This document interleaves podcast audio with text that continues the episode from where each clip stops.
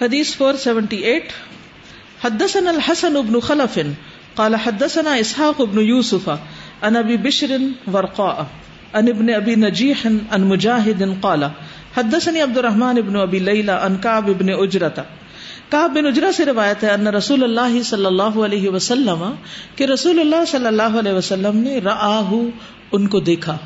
آپ نے کس کو دیکھا؟ کعب بن اجرا کو دیکھا۔ وقم لہو یس قطو وجہ ہی اور ان کی جوئیں ان کے چہرے پہ گر رہی تھی۔ اتنی زیادہ جوؤں کا اٹیک ہوگی وہ بھی جنود ہیں فقالا تو آپ نے فرمایا ایو وی کا حوام کا کیا یہ کیڑے تمہیں تکلیف دے رہے ہیں؟ وہ دعا میں بھی آتا نا، وہ ہامت تو ہامہ ہوتا ہے، کیڑے مکوڑے۔ کالا نام تو کہنے لگے جی ہاں۔ فمر رسول اللہ صلی اللہ علیہ وسلم تو رسول اللہ صلی اللہ علیہ وسلم نے ان کو حکم دیا کہ وہ حلق کر لیں، سر منا دیں۔ وہ بالحدیبیتی، اور وہ ہدیبیہ میں تھے۔ ولم یبین لہم، اور ان کو یہ واضح نہیں ہوا تھا انہم یحلون بہا کہ وہاں وہ حلال ہو جائیں گے۔ یعنی ان سب کو یہ احرام اتارنا پڑے گا۔ وہ اللہ ان یدخلوا مکہ تھا۔ اور وہ اس بات کی تما رکھتے تھے کہ مکہ میں داخل ہوں گے۔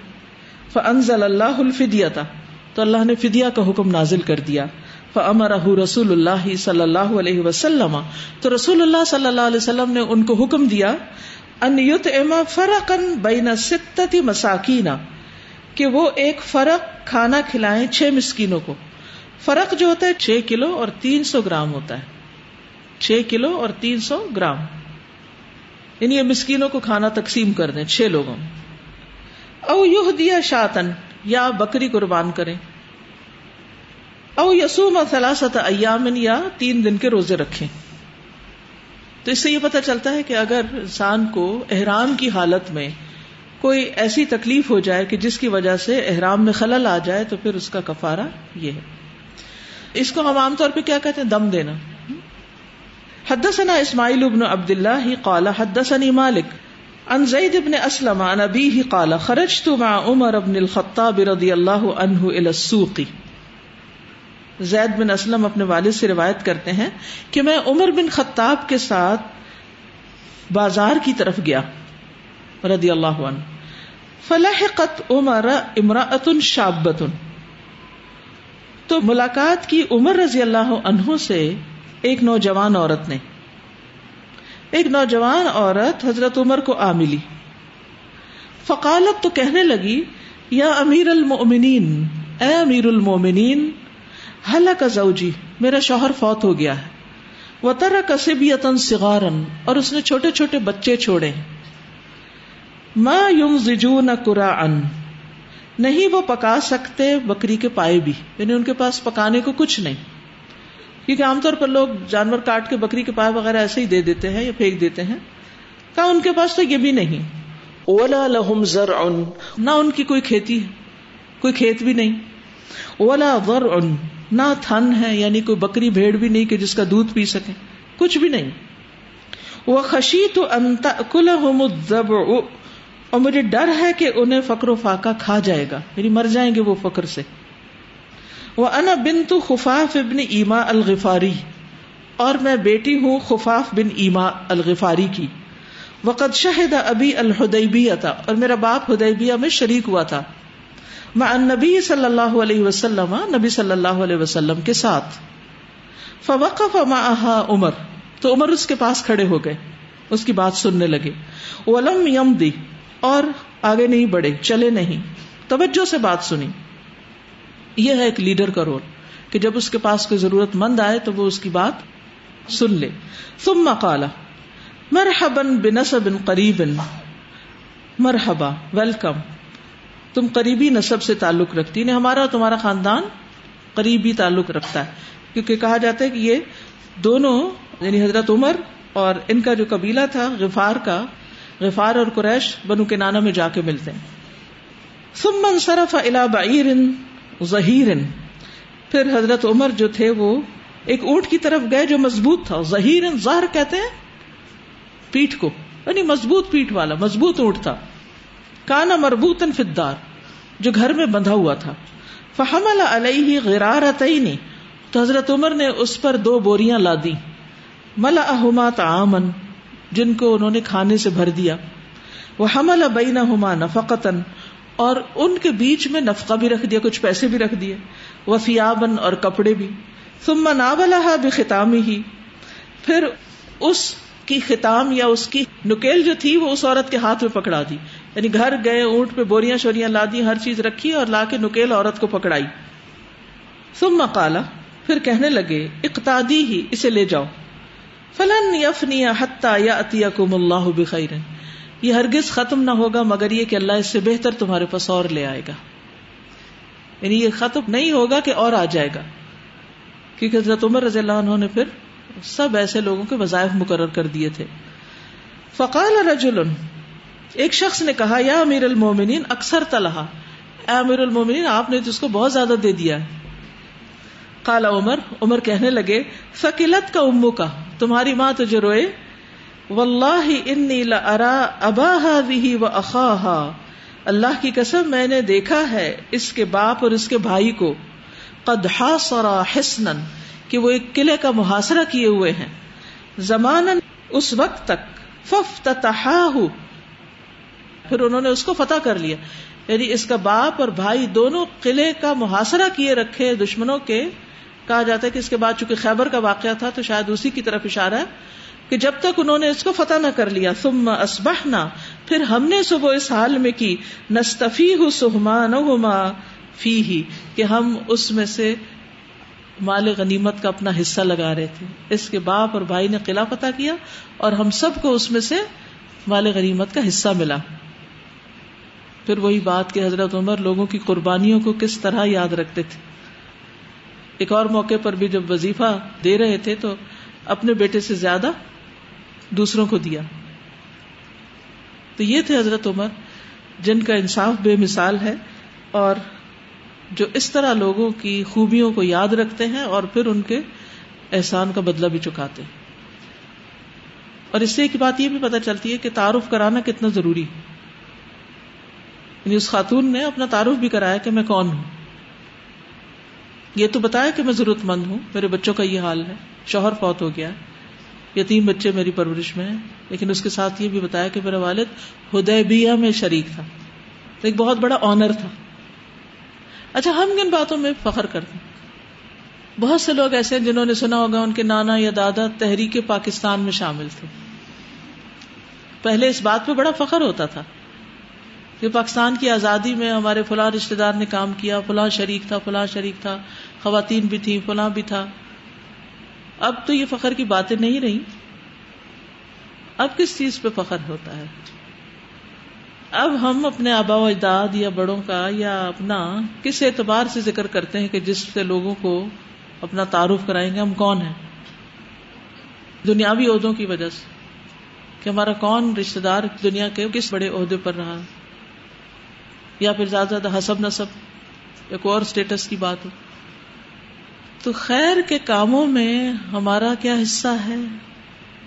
ہم اپنے بچوں کو کیا مثال دے سکتے ہیں؟ ہم آئندہ آنے والی نسلوں کو کیا بتا سکتے ہیں؟ ہم نے کیا قربانی کی ہے؟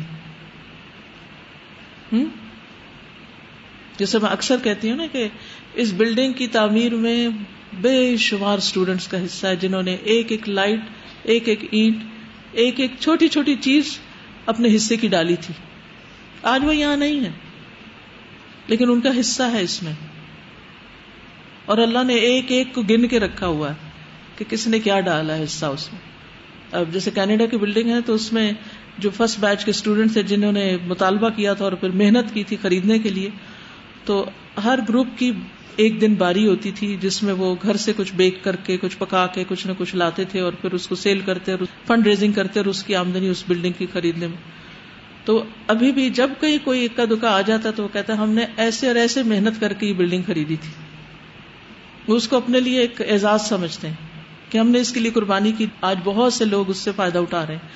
ان کے لیے ایک چھت ہے جس کے نیچے بیٹھ کر وہ اپنے دین کو سیکھ سکتے ہیں۔ تو اسی طرح اپنے تعلیم کے سلسلے میں اگر آپ نے کوئی قربانی کی کہ آپ دیکھیے ہمارے والدین نے تو ہمیں تھالی پہ رکھ کے ہر چیز دی پکا پکایا کھانا دیا، دھلے ہوئے کپڑے دیے، ہر طرح کی آسائشیں دی، جاؤ تم کسی طرح پڑھ لو۔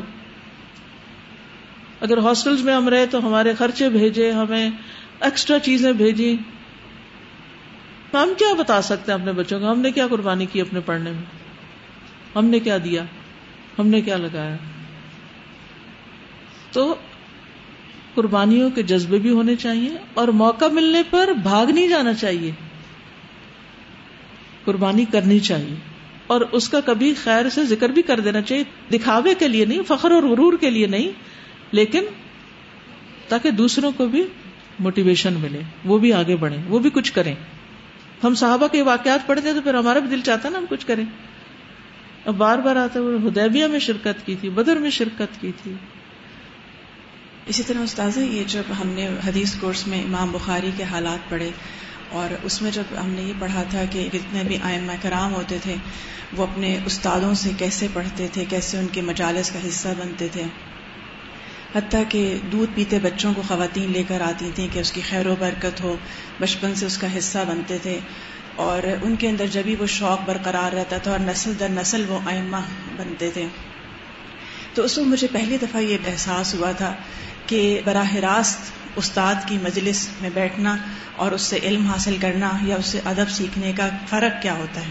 یعنی کیونکہ الحمد للہ اللہ کا احسان ہے کہ اللہ نے ہمیں آپ کے ساتھ براہ راست ہی موقع دیا ہے، جب سے پڑھنا شروع کیا، تو وہ اس چیز کا احساس ہمیشہ سے ہے یعنی یہ قدر ہمیشہ سے رہی۔ لیکن جب بیچ میں تھوڑا سا گیپ آیا آپ کے نہ ہونے کا اور آپ دیکھتے ہیں کہ اچھا باقی لوگ اس طرح بھی گزارا کرتے ہیں، تو اور قدر آتی ہے اس بات کی۔ ٹھیک ہے، وہ تو سب باتیں اپنی جگہ، لیکن اصل قربانی کی بات یہ کہ جون جولائی کے مہینے میں پنکھے چلانے کی اجازت نہیں ہوتی تھی۔ خاموشی سے پڑھنے کے لیے کمیونٹی سینٹر اگر آپ لوگوں کو یاد ہو تو اس کی صرف کھڑکیاں کھلی ہوتی تھی اور پسینہ بہ رہا ہوتا تھا۔ اور کھڑکیاں بند اس لیے کراتی تھیں کہ ہم لبے سڑک ہوتے تھے تو اس کا شور آتا تھا تو آپ کہتی تھیں کہ اس کو کیونکہ اس وقت ریکارڈنگ ہو رہی ہوتی تھی اور اب ہم آج بھی اس بات کو اس طرح بیان کرتے ہیں جیسے اس لذت سے بیان کرتے ہیں یعنی شکوہ کبھی نہیں آیا یہ دل میں نہ اس وقت نہ اب۔ اور بلکہ ہمیشہ یہ آتا ہے کہ ہم نے کتنا اچھا سیکھ لیا۔ اور آج ہمارے مزاج کا حصہ ہے وہ ساری باتیں۔ کہ کسی بھی ماحول اور کسی بھی موقع پر کام کرنا پڑے تو مشکل نہیں لگتا نا۔ کیونکہ ایکسپٹینس کی بات ہوتی ہے۔ مقصد کی بات ہوتی کہ زیادہ اہم چیز کیا ہے۔ مقصد خود کو ازیت دینا نہیں ہوتا، لیکن قربانی کرنا۔ مجھے یاد ہے کہ کراچی کا سیکنڈ بیچ چل رہا تھا اور جولائی کا مہینہ تھا۔ تکمیل کے دن قریب تھے۔ اور بجلی کا شاید کچھ مسئلہ ہو گیا تھا، یہ کیا؟ اور لٹرلی جب ہم لوگ کلاس سے اٹھتے تھے تو بلا مبالغہ کپڑے نچوڑے جا سکتے تھے۔ اتنے زیادہ بھیگ چکے ہوتے تھے۔ لیکن اس کے باوجود سکون سے لوگ بیٹھ کے پڑھ رہے ہوتے تھے۔ تو علم کے لیے کبھی ایسا تھا نا کہ کوئی چیز ہماری مرضی کی نہیں ہوتی، کبھی کھانا نہیں ہوتا، کبھی اور چیز نہیں تو ان چیزوں کو ایشو نہیں بنانا چاہیے۔ کہنے کا مطلب یہ ہے ساری بات کے کہ آج ہمارے والدین کبھی ہمیں بتاتے ہیں نا کہ ہم اتنی دور پیدل چل کے جاتے تھے۔ تو اس سے ہمیں بھی کبھی بسوں پہ بیٹھنے کے لیے پیدل چل کے اسٹاپ تک جانا پڑے تو کوئی مشکل نہیں لگتا۔ آدھی آدھی رات اٹھ کے وہ سفر شروع کرتے تھے اسکول جانے کے لیے اور کہاں جا کے وہ پڑھتے تھے۔ آج اس طرح کی مشقتیں نہیں میں نہیں کہتی کہ مشقتوں میں پڑھیں۔ لیکن ایسا ضرور ہوتا ہے کہ انسان جب پڑھ رہا ہوتا ہے تو زندگی کے کسی نہ کسی موڑ اور مرحلے پر کوئی نہ کوئی مشقت آ جاتی ہے۔ تو اس کو صبر کے ساتھ سہیں اور اس کو اپنی زندگی کا ایک سرمایہ سمجھیں۔ اچھا یہ جو جوئیں ہیں نا، یہ بھی ایک آزمائش ہوتی ہیں۔ اور ایک بیماری بھی ہوتی ہے۔ سب کو تو نہیں پڑی ہوئی تھی۔ باقی صحابہ ٹھیک تھے۔ تو ہوتا یہ کہ بعض لوگوں کے اندر کچھ اس قسم کا مادہ پیدا ہو جاتا ہے جسم میں کہ جس سے جوئیں جو ہیں وہ پیدا ہونے لگتی ہیں اور ان کو جتنا مرضی نکالے پھر وہ پیدا ہو جاتی تو اس کا باقاعدہ علاج بھی ہونا چاہیے۔ لیکن یہاں جو حکم میں پتا چلتا ہے وہ یہ ہے کہ جوؤں کی وجہ سے حالت احرام میں سر منڈوانے کی اجازت ہے۔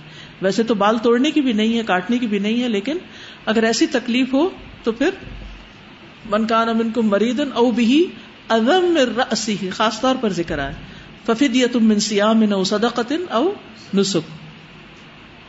اسی طرح جوہوں کی وجہ سے نبی صلی اللہ علیہ وسلم نے ایک صحابی کو ریشم کا لباس پہننے کی بھی اجازت دی تھی۔ پھر اسی طرح بنی اسرائیل پر جوئیں جو تھی بطور آزمائش بھی بھیجی گئی تھی۔ یہ بھی انسان کا ایک امتحان ہوتا ہے۔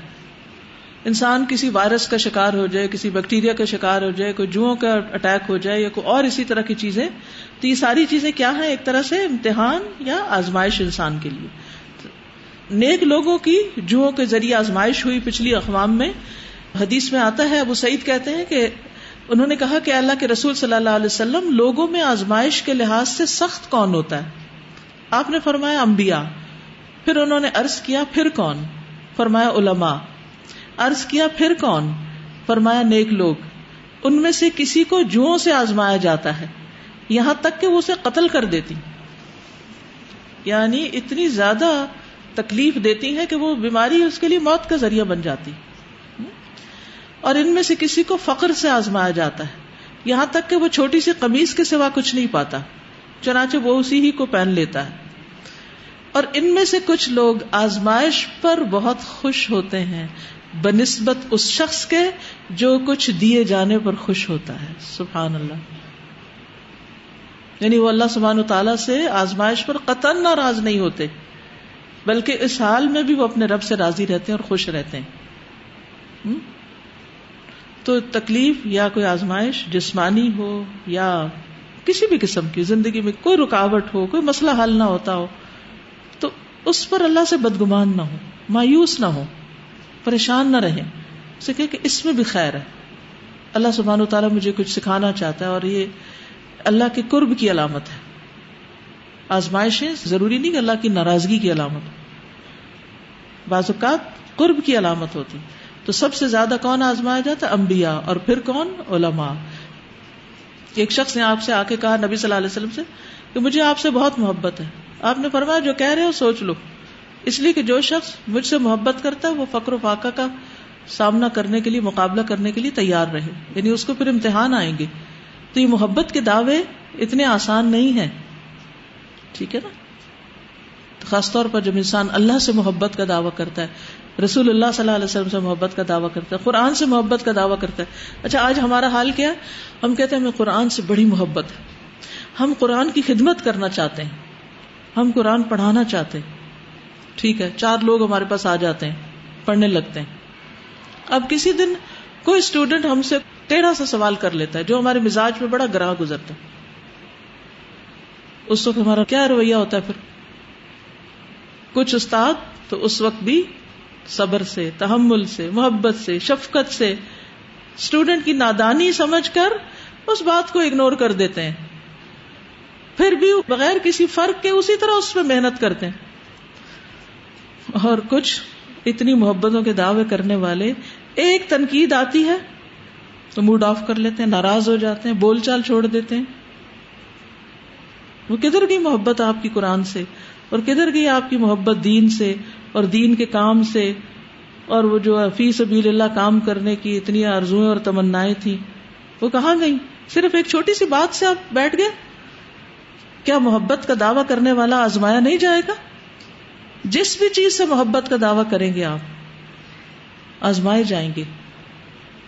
تو اگر واقعی آپ کی محبت اللہ کے لیے خالص ہوگی، تو اس آزمائش کے آنے پر آپ پیچھے نہیں ہٹیں گے۔ اس کو آپ سمجھ جائیں گے کہ میرے رب نے مجھے آزما لیا ہے کہ میں اس پہ شکر گزار ہوتا ہوں یا ناشکری کرتا ہوں، کیونکہ اس نے مجھے یہ نعمت دی تھی۔ یہ اعزاز کچھ کم بڑا ہے خیر من تعلم القرآن و علم ہو قرآن سیکھنے والے اور سکھانے والے، کتنا بڑا اعزاز ہے۔ کتنا بڑا اعزاز ہے۔ تو پھر اتنا بڑا اعزاز ایسے ہی مل جائے گا بغیر کسی آزمائش کے؟ بغیر کسی محنت کے جو آپ کی ویکنیس ہوگی نا، وہاں سے امتحان آئے گا۔ اگر آپ کو غصہ جلدی آ جاتا ہے نا، ایسی چیزیں سامنے آئیں گی کہ آپ بات بات پہ غصہ دلائیں گی آپ کو۔ اور پھر چل پتہ جائے گا آپ کو کہ واقعی میں اس قابل ہوں کہ نہیں۔ کیونکہ اللہ تعالیٰ آزمائے گا نا، اس قابل ہو کہ نہیں۔ کیونکہ اس میں تو غصہ بھی کنٹرول کرنا پڑے گا اور بھوک بھی اور پیاس بھی اور بہت کچھ، بہت سے موڈ تب جا کے آپ اچھے استاد بن سکتے ہیں۔ تب جا کے آپ واقعی فیض پہنچا سکتے ہیں۔ لیکن اگر آپ یہ سمجھیں کہ میں اب اس کرسی پہ بیٹھ گیا ہوں اور مجھے ہر طرف سے سلام کی بارش ہونی چاہیے اور ہر کوئی میری تعریف ہی کرتا نظر آئے اور مجھے کبھی کوئی میری غلطی نہ بتائے کیونکہ اب میں تو اوپر چلا گیا ہوں غلطیوں سے۔ کیا ایسا ہو سکتا ہے کبھی؟ نہیں۔ ہر انسان غلطی کرے۔ استاد ہوتے ہو غلطی کرتے۔ جانے انجانے لا علمی فوق کل بھی علم علیم۔ تو اگر کسی وقت آپ کا کوئی شاگرد آپ کو آ کے یہ بتا دے کہ یہ آپ نے غلطی کی ہے، تو اس میں برہم ہونے کی کیا ضرورت ہے؟ اور شاگرد تو شاگرد ہے نا، وہ تو نا سمجھ ہے۔ اس کو تو ابھی ڈھنگ نہیں اور سلیقہ نہیں آتا نا، وہ تو ابھی پالش نہیں ہوا۔ آپ پالش ہو چکے ہیں۔ آپ کو کچھ اور ہونا چاہیے، فرق ہونا چاہیے۔ اور یاد رکھیے، جتنا بڑا آپ کام کرنا چاہتے ہیں نا، اور جتنا کر رہے ہوں گے بڑا، اتنی بڑی مشکل آئے گی۔ اتنی بڑی تنقید آئے گی۔ وہ جیسے ام حکیمہ کی نصیحت ہے کہ وہ جو مرا ہوا کتا ہوتا ہے نا، اس کو کوئی ٹھوکر بھی نہیں مارتا۔ لیکن جو پھلدار درخت ہوتا ہے، اس کو ہر کوئی پتھر مارتا ہے۔ پھلدار درخت پہ پتھر پڑتے ہیں۔ تو یہی سمجھ لو کہ تمہاری اب کچھ بکت ہو گئی، اس لیے پتھر پڑ رہے ہیں۔ اس لیے باتیں سننی پڑ رہی ہیں۔ تو اس وقت پہلا خیال ہمیں کیا آتا ہے؟ کام چھوڑ دیں۔ بس، میری بس۔ انف از انف بہت ہو گیا۔ اب تو میری توبہ۔ کس بات سے توبہ؟ ہوں آپ یہاں ہو یا کہیں ہو دنیا کے کسی حصے میں۔ میں نہیں کہتی کہ الدا کے اندر ہو تو یہ کرے اور یہ نہ۔ کہیں بھی ہو کیونکہ سب یہاں تھوڑی بیٹھے رہ سکتے ہیں۔ اگر سارے لوگ جب تک پڑے یہیں بیٹھے ہوتے تو بلڈنگ میں کھڑے ہونے کی جگہ بھی نہ ملتی آپ کو۔ یہ تو ایک پلیٹ فارم ہے نا، آنا ہے اور جانا ہے، ہر کوئی اپنے اپنے حصہ لے رہا ہے، دے رہا ہے۔ اپنے گواہیاں لکھوا رہا ہے قیامت کے لیے، جو بھی وہ کچھ کر رہا ہے۔ تو یہ تو ہوگا۔ جہاں محبت کا دعویٰ ہوگا، وہاں آزمائش ہوگی۔ علم سے محبت کا دعویٰ کر لیا نا مجھے علم حاصل کرنے کا بڑا شوق ہے۔ پھر آپ دیکھیں کیا کیا ہوتا ہے۔ کبھی فیس کا مسئلہ ہوگا اور کبھی والدین کہیں گے بس کر دو، اور کبھی لوگ کہیں گے کب تک پڑھو گی، اور کبھی کچھ اور کبھی کچھ۔ کتنے اسٹوڈینٹس آتے ہیں، کوئی جاب چھوڑ کے آتے ہیں کوئی قربانی کر کے آتے ہیں، پھر دو دن پڑھتے ہیں، پھر پریشانی یاد آ جاتی ہے کہ اب ہم نے یہ قربانی کی تھی، اب کیا بنے گا؟ نہیں، اگر اللہ کے بھروسے پہ قدم اٹھا لیا تو بس اٹھا لیا ثابت قدم رہے، آسانی بھی آئے گی۔ اسی طرح نبی صلی اللہ علیہ وسلم کو بھی ایک دفعہ جوئیں پڑ گئی تھی۔ یعنی کسی کو جو پڑ جائے تو اس سے نفرت نہ کریں یہ نہ کہ یہ کوئی خراب ہی شخص ہے اور یہ بہت ہی گندا ہے، اس لیے اس کو جوئیں پڑے کسی کو بھی پڑھ سکتی۔ ہاں ہاں، کسی سے بھی پڑھ سکتی۔ میں نے اس لیے یہ مثال دی ہے کہ نبی صلی اللہ علیہ وسلم کے سر میں جوئیں پڑ گئی تو حضرت زینب نکال رہی تھی تو ایک صحابیہ آئی حضرت عثمان بن مزون کی اہلیہ۔ اور وہ دیگر مہاجر خواتین کی اور اپنی مشکلات کا ذکر کرنے لگی نبی صلی اللہ علیہ وسلم سے کہ جب سے ہم مکہ سے آئے ہیں ہمارے لیے، یہاں ذرا زندگی بڑی مشکل ہے۔ تو حضرت زینب سر دیکھتے دیکھتے ہاتھ روک لیا اور ان کی باتوں میں لگ گئی نا۔ تو آپ نے فرمایا، تم نے آنکھوں سے بات نہیں کرنی، باتیں بھی کرتی رہو اور اپنا کام بھی کرتی رہو۔ اور ہم میں اکثر لوگوں کی عادت یہ ہوتی ہے کہ اگر کوئی کام کرے نا، کوئی بات کرے تو ہمارے ہاتھ ہی رک جاتے ہیں۔ زبان سے بات کرنی ہے نا، ہاتھ کیوں روک لیے؟ تو آپ صلی اللہ علیہ وسلم نے ان کو کہا کہ بات بھی کرو لیکن کام بھی کرو اپنا۔ پھر اسی طرح ام حرام بنت ملحان جو تھی، وہ بھی نبی صلی اللہ علیہ وسلم کا سر دیکھا کرتی تھی۔ اور ایک دفعہ آپ ان کے گھر گئے، انہوں نے آپ کو کھانا کھلایا اور آپ کے سر میں جوئیں دیکھنے لگی، پھر آپ سو گئے۔ اکثر ایسا ہوتا کوئی سر دیکھ رہا ہو تو انسان کو نیند بڑی اچھی آ جاتی بہرحال، حضرت عمر رضی اللہ تعالیٰ انہوں نے جس طرح احسان کا بدلہ دیا اور نبی صلی اللہ علیہ وسلم سے بھی ہمیں پتا چلتا ہے کہ آپ احسان کرنے والوں کو یاد رکھتے تھے۔ اب کیا ہوتا ہے کہ بعض اوقات انسان جب کوئی اس پر احسان کر رہا ہوتا ہے تو وہ اس پوزیشن میں ہی نہیں ہوتا کہ اس کا جواب دے سکے۔ پھر کیا کرنا چاہیے؟ ایک تو یہ کہ کسی نے آپ کے ساتھ اچھا کیا، جب آپ کو موقع ملا، آپ نے بھی اس سے اچھا کیا۔ لیکن کبھی ایسا ہوتا ہے کہ آپ اس وقت اس پوزیشن میں نہیں کہ آپ کسی کے ساتھ اچھا کر سکیں۔ پھر کیا کرنا چاہیے؟ دعا یس رسول اللہ صلی اللہ علیہ وسلم نے فرمایا، جو تمہارے ساتھ بھلائی کرے، تو اس کا بدلہ دو۔ پھر اگر تمہیں اسے بدلہ دینے کے لیے کچھ نہ ملے، تو اس کے لیے اتنی دعائیں کرو کہ تمہیں یقین ہو جائے کہ تم نے اس کا بدلہ اتار دیا ہے۔ یہ ہے احسان کا بدلہ۔ میں اب اجازت چاہتی ہوں۔ سبحان اللہ کا اشد اللہ اللہ اللہ انت استخر کا و اطوب السلام علیکم و رحمۃ اللہ وبرکاتہ بسم الله الرحمن الرحيم والعصر إن الإنسان لفي خسر إلا الذين آمنوا وعملوا الصالحات وتواصوا بالحق وتواصوا بالصبر. اللهم صل على محمد وعلى كما صليت على إبراهيم وعلى آل إبراهيم إنك حميد مجيد. اللهم